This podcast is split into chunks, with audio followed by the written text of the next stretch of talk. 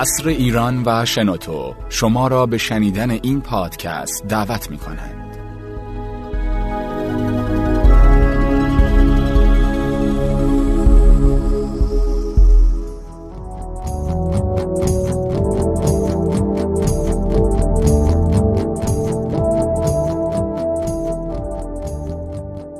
راز توسعه ژاپن، کره جنوبی و مالزی آیا ایران هم در مسیر توسعه است؟ نوشته جعفر محمدی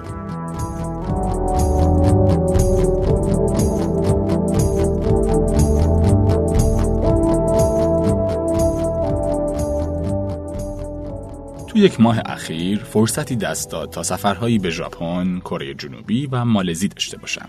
کشورهایی که هر وقت سخن از توسعه ایران گفته میشه اسمی از اونها هم به میون میاد. وقتی از الگوی ژاپن صحبت میشه و حتی تعبیر ژاپن اسلامی ابدا میشه گاهی گفته میشه که روزگاری این کره جنوبی بود که آرزو داشت مثل ایران باشه و افسوس خورده میشه که امروز معادله برعکس شده. و سرانجام با چندین درجه تخفیف خیلی ها به الگوی مالزی بسنده می‌کنن که به عنوان کشوری اسلامی تونسته از بقیه کشورهای مسلمان پیشی بگیره و سری در بین سرها در بیاره. البته نمی‌خوام درباره اینکه کدوم یکی از این سه کشور الگوی مناسبتری برای ما باشند بنویسم چرا که باور داریم نمیشه یک کشور خاص رو به عنوان الگوی کامل توسعه پیش رو گذاشت و واو به واو از اون تقلید کرد با این حال میشه اصول مشترک توسعه رو از کشورهای توسعه یافته یا در مسیر توسعه دریافت کرد و به کار گرفت. از این رو سعی می کنم اونچه که از این کشورها در این سفرها درباره زیرساختهای توسعه دریافتم رو به اختصار بیان کنم.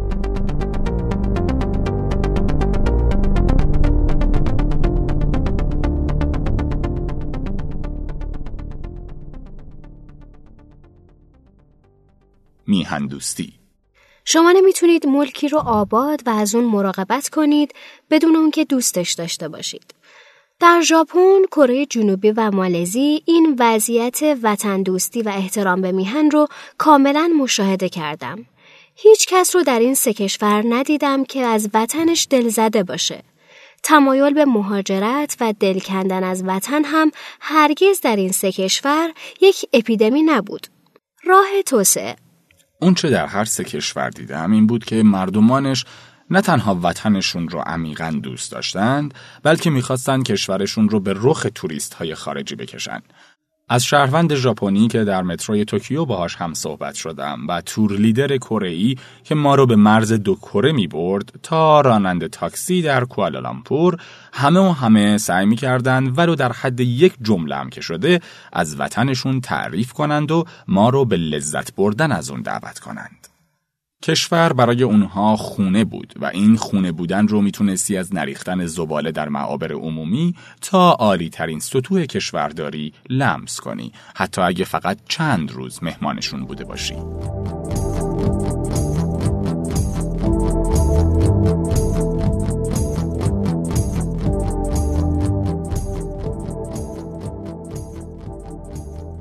تمرکز اصل رو در ژاپن بیشتر از کره و در کره بیشتر از مالزی دیدم. مردم این کشورها به ویژه دوتای اولی وقتی کاری رو انجام میدن تمام توانایی های ذهنی و بدنیشون رو در اون کار متمرکز می‌کنن و با حوصله فراوون به اون می‌پردازن. این تمرکز به اونها امکان میده تا از هدر رفت انرژی ها در امور متفرقه جلوگیری کنن و کارها رو به بهترین شیوه ممکن انجام بدن. ساده ترین مثال رو در فروشگاه ها می دیدم که وقتی فروشنده مشغول حساب کردن کالاهای خریداری شده توسط مشتری اول بود به سوال مشتری دوم که مثلا فلان جنس کجاست جواب نمی‌داد و حد اکثر با اشاره میفهموند که باید صبر کنی تا ذهنم از مشتری اول فارغ بشه. مشتری های دوم و سوم و چهارم هم این رو می‌دونستن و صبر کردن براشون امری عادی بود. راه توسعه از این مثال ساده بالا برید تا برسید به شهرداری توکیو و دولت سئول و غیره که قطعا وقتی تصمیمی می‌گیرند و کاری رو شروع می‌کنند با تمرکز بر روی اون به طور جدی از پرداختن به هواشی اجتناب می‌کنند. اونطور که فهمیدم تو کشورهای توسعه یافته اصل تمرکز بر کار و وظیفه‌ای که اشخاص بر عهده دارند و حاشیه گرایی برعکس کشورهایی مثل ایران محلی از اعراب نداره. وقتی شهرداری سخن میگه صرفا در حوزه تمرکزی خودش ابراز نظر می‌کنه و همینطور هم در رابطه با مسئولان بخشهای دیگه صدق می‌کنه. اونها اونقدر عاقل هستند که بدونن انرژی هر شخصی ام از حقیقی و حقوقی محدوده و نباید اون رو در امور مختلف هدر داد و از وظیفه اصلی باز موند. آموزش یکی از ایرانیان مقیم توکیو می گفت اینجا هر اونجا در زندگی به اون نیاز خواهد افتاد به مردم آموزش میدن. در سئول و کوالالامپور بارها و بارها کودکان مدرسه رو دیدم که معلمانشون اونها رو به شهر و حتی بیرون شهر آورده بودن تا اونها را در محیط واقعی جامعه آموزش بدن. راه توسعه در مقابل برج های دوقلوی کوالالامپور مربی مهد کودک به بچه های سه چهار ساله می‌گفتند که به توریست ها دست کن بدن و سلام بگن. شاید به این خاطر که توریست در کشوری که بخش مهمی از درآمدش رو گردشگری تامین می‌کنه براشون عادی بشه و از دیدن انسانهایی با چهره ها، لباس ها و گویش های متفاوت نگران نشن و دچار دگر حراسی نشن. نظم. نظم نظم نظم. به ویژه در توکیو خودش رو به رخ می‌کشید. زمان برای مردمی که می‌خوان رشد کنن فقط حرکت تکراری عقربه های ساعت نیست بلکه روح زندگیه. توی کشورهای توسعه یافته ساعت هشت صبح با ساعت هشت و یک دقیقه صبح متفاوته. راه توسعه یک بار تو یک سوپرمارکت شلوغ در شیبویای توکیو در صف پرداخت ایستاده بودم و برای اینکه قفسه های سمت راست رو هم ببینم به اندازه کمتر از یک قدم از صف خارج شده بودم که یکی از پرسنل سوپرمارکت با عجله به سمتم اومده و به زبان ژاپنی و زبان بدن متوجهم کرد که باید همون چند سانتی متر رو اصلاح کنم و دقیقا داخل صف باشم تا راه کسایی که می‌خوان قفسه ها رو ببینن تنگ نشه. قانونگرایی. اینکه ساعت دو بامداد چراغابر پیاده قرمز باشه و تا کیلومترها حتی خود رو هم دیده نشه ولی باز رهگذران برای عبور از عرض خیابون منتظر سبز شدن چراغ بمونن نشون میده که احترام به قانون امری نهادینه شده در درون افراده نه اینکه صرفا از روی ترس از جریمه و مجازات اون رو رعایت کنن. در ژاپن لایه داخلی دستبندهایی که پلیس به دست متهمان می‌زنه مخملیه تا کسی بدون حکم قانونی دادگاه حتی در حد درد ناشی از برخورد فلز با پوستش مجازات نشه. راه توسعه قانون حفظ بناهای تاریخی اونقدر خوب رایت میشه که در مرکز سئول می‌تونستی یک ساختمون کوچیک قدیمی در کنار پیاده رو, رو ببینی که برجی آسمان خراش با چندین متر عقب نشینی و فاصله بیشتری از پیاده رو ساخته شده تا مبادا گزندی به این بنای تاریخی وارد بشه و نقض قانون اتفاق بیفته. قانون تو کشورهای توسعه یافته در حکم وحی منزل برای یک فرد مؤمنه. روحیه همکاری ژاپنی ها عموما درونگرا و حتی خجالتی هستند ولی شگفتانگیزه که این انسان های درونگرا یاد گرفتن که چگونه با همدیگه همکاری کنن. هر وقت از دو تا ژاپنی که با یکدیگر قدم می‌زنن آدرسی رو میپرسیدم هیچ وقت با پاسخ انفرادیشون مواجه نمی شدم چرا که اولین واکنش اونها به سوال من این بود که با همدیگه صحبت و همفکری کنن یک بار از کارکنان رستوران هتل محل اقامتم در آکانباشی توکیو یه مقدار نمک خواستم که با خودم به اتاق ببرم. دیدم که همین کار کوچیک رو هم با همکاری هم انجام می‌دادند. یکی دستمال کاغذی را باز کرده بود و دیگری روش نمک میریخت. بخش خصوصی قدرتمند بخش خصوصی در این کشورها خیلی قدرتمند بود. بلندترین برج کره جنوبی که نماد شهر سئول هم هست، توسط یک شرکت بخش خصوصی یا همون لوته ساخته شده. دولت در این کشورها صرفاً سیاستگزار، ناظر و برقرار کننده امنیت و ارائه دهنده خدمات عمومیه. قیمتگذاری در فروشگاه ها آزاده و دولت متعرض قیمت نمیشه بلکه این رقابت آزاد اقتصادیه که عرضه کنندگان رو وادار می‌کنه برای عقب نموندن از قافله رقابت قیمت ها رو منصفانه و رقابتی کنند. راه توسعه بخش مهمی از مردم در استخدام شرکت های خصوصی هستند. یک بار از راهنمای کره درباره خیابان تهران در سئول پرسیدم و اون گفت این خیابون اونقدر گرونه که سازمان های دولتی توانایی خرید ملک در اون رو ندارن و فقط شرکت های بخش خصوصی در این خیابون حضور دارند. آزادی و مدارا در سئول مسلمانان مسجد خودشون رو داشتن و با انتشار کتاب های اسلامی به زبان کره سعی در ترویج دینشون رو داشتند. راه توسعه همه در بیان اعتراضات خودشون آزاد بودند. در مقابل کاخ آبی یعنی مقر ریاست جمهوری کره جنوبی همیشه افرادی با پلاکارت های انتقادی ایستاده بودند و پلیس هم کاری به کارشون نداشت. خیلی هم گوشه گوشه شهر تجمعات کوچیک اعتراضی برگزار می‌کردند.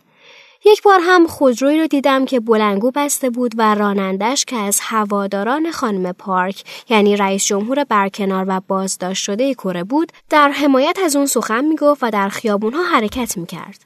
توی هیچ کدوم از این کشورها کسی به خاطر نوع پوشش یا آرایش چهره و مو عجیب و غیر قابل قبول تلقی نمیشه. تفاوت ادیان، فرهنگها، زبانها و پوششها در کشورهای توسعه یافته یا در حال توسعه یک اصل مسلمه.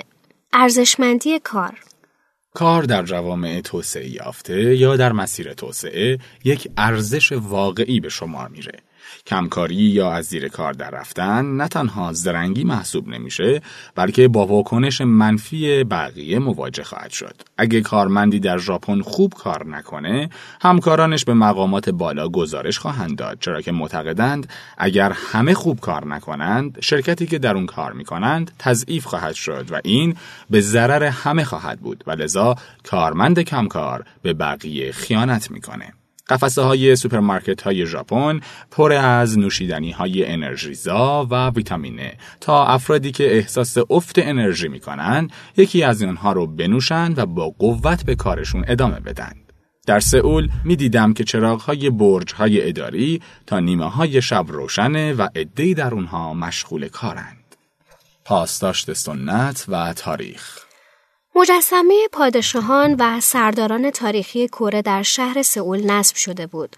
برخی افراد با لباسهای سنتی کره در معبر عمومی تردد می کردن و به ویژه در روزهای تعطیل و اماکن تفریحی تعداد این افراد که عمدتا هم جوان بودند بیشتر بود.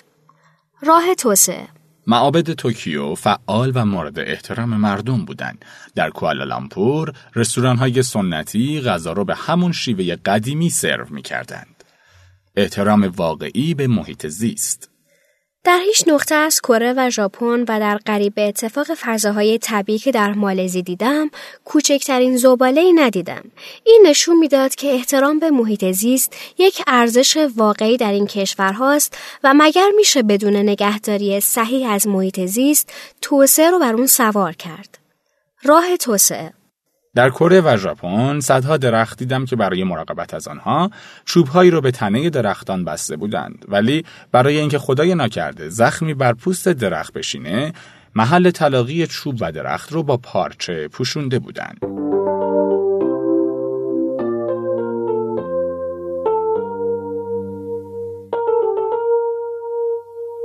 پیشبینی و دقت در جزئیات به ویژه در ژاپن در همه جا پیش بینی جزئی ترین امور و دقت در جزئیات به وضوح قابل مشاهده بود. به عبارت بهتر همه اتفاقات احتمالی پیش رو با جزئیات دقیق پیش بینی می شدن و براشون تمهیدی اندیشیده شده بود. مثلا اگر فردی با کودکی در آغوشش بخواد به دستشویی بره، کودک را چه می‌کنه؟ در اکثر دستشویی های عمومی توکیو صندلی مخصوص کودک داخل دستشویی پیش بینی شده بود تا فرد در طول مدت استفاده از دستشویی کودکش رو اونجا بگذاره و جلوی چشمش باشه. راه توسعه. یا در سالنی که صندلی ها پشت سر هم ردیف شدند کیف یا کاپشن رو چه باید کرد؟ یک آویز تاشو پشت صندلی ردیف جلویی پیش بینی شده بود. همه مسیرهای خیابونی و مترویی با موزاییک های برجسته نابینایان رو راهنمایی می کرد. در پله های برقی مردم سمت چپ می ایستادند و سمت راست رو خالی می کردند تا اگه کسی عجله داشت بتونه از سمت راست حرکت کنه. همین دقت در جزئیات در زندگی روزمره است که به دقت در جزئیات در تکنولوژی ژاپن و کره منتهی شده و در ترکیب با تمرکز و آموزش و نظم و کار و همکاری و غیره محصولات اونها رو جهانی کرده. هرچند قطعا عوامل رشد و توسعه این کشورها به همین چند مورد ختم نمیشه ولی در مجموع اونچه که مسلمه اینه که این کشورها وقتی تصمیم به توسعه گرفتند واقعا چنین تصمیمی گرفتند و چون تصمیمشون واقعی و از سر دوست داشتن وطن بود بدون شعار زدگی هر مانعی که سر راه توسعه بود رو از میان برداشتند و بر می دارند. به بیان دیگه در دورایی های انتخاب این سوال را مطرح می کنند. کدوم راه برای توسعه کشور مفیدتره و بی هیچ تعارف و شعاری همون راه رو برمیگزینند و سمرش رو هم می‌بینند. توسعه نه اتفاقی و نه شعاری بلکه محصول مجموعه ای از عواملی که در صدرشون تصمیم جدی برای توسعه قرار داره. تعارف رو باید کنار گذاشت و به این سوال به طور جدی و تاریخی فکر کرد. ایران ما در مسیر توسعه است؟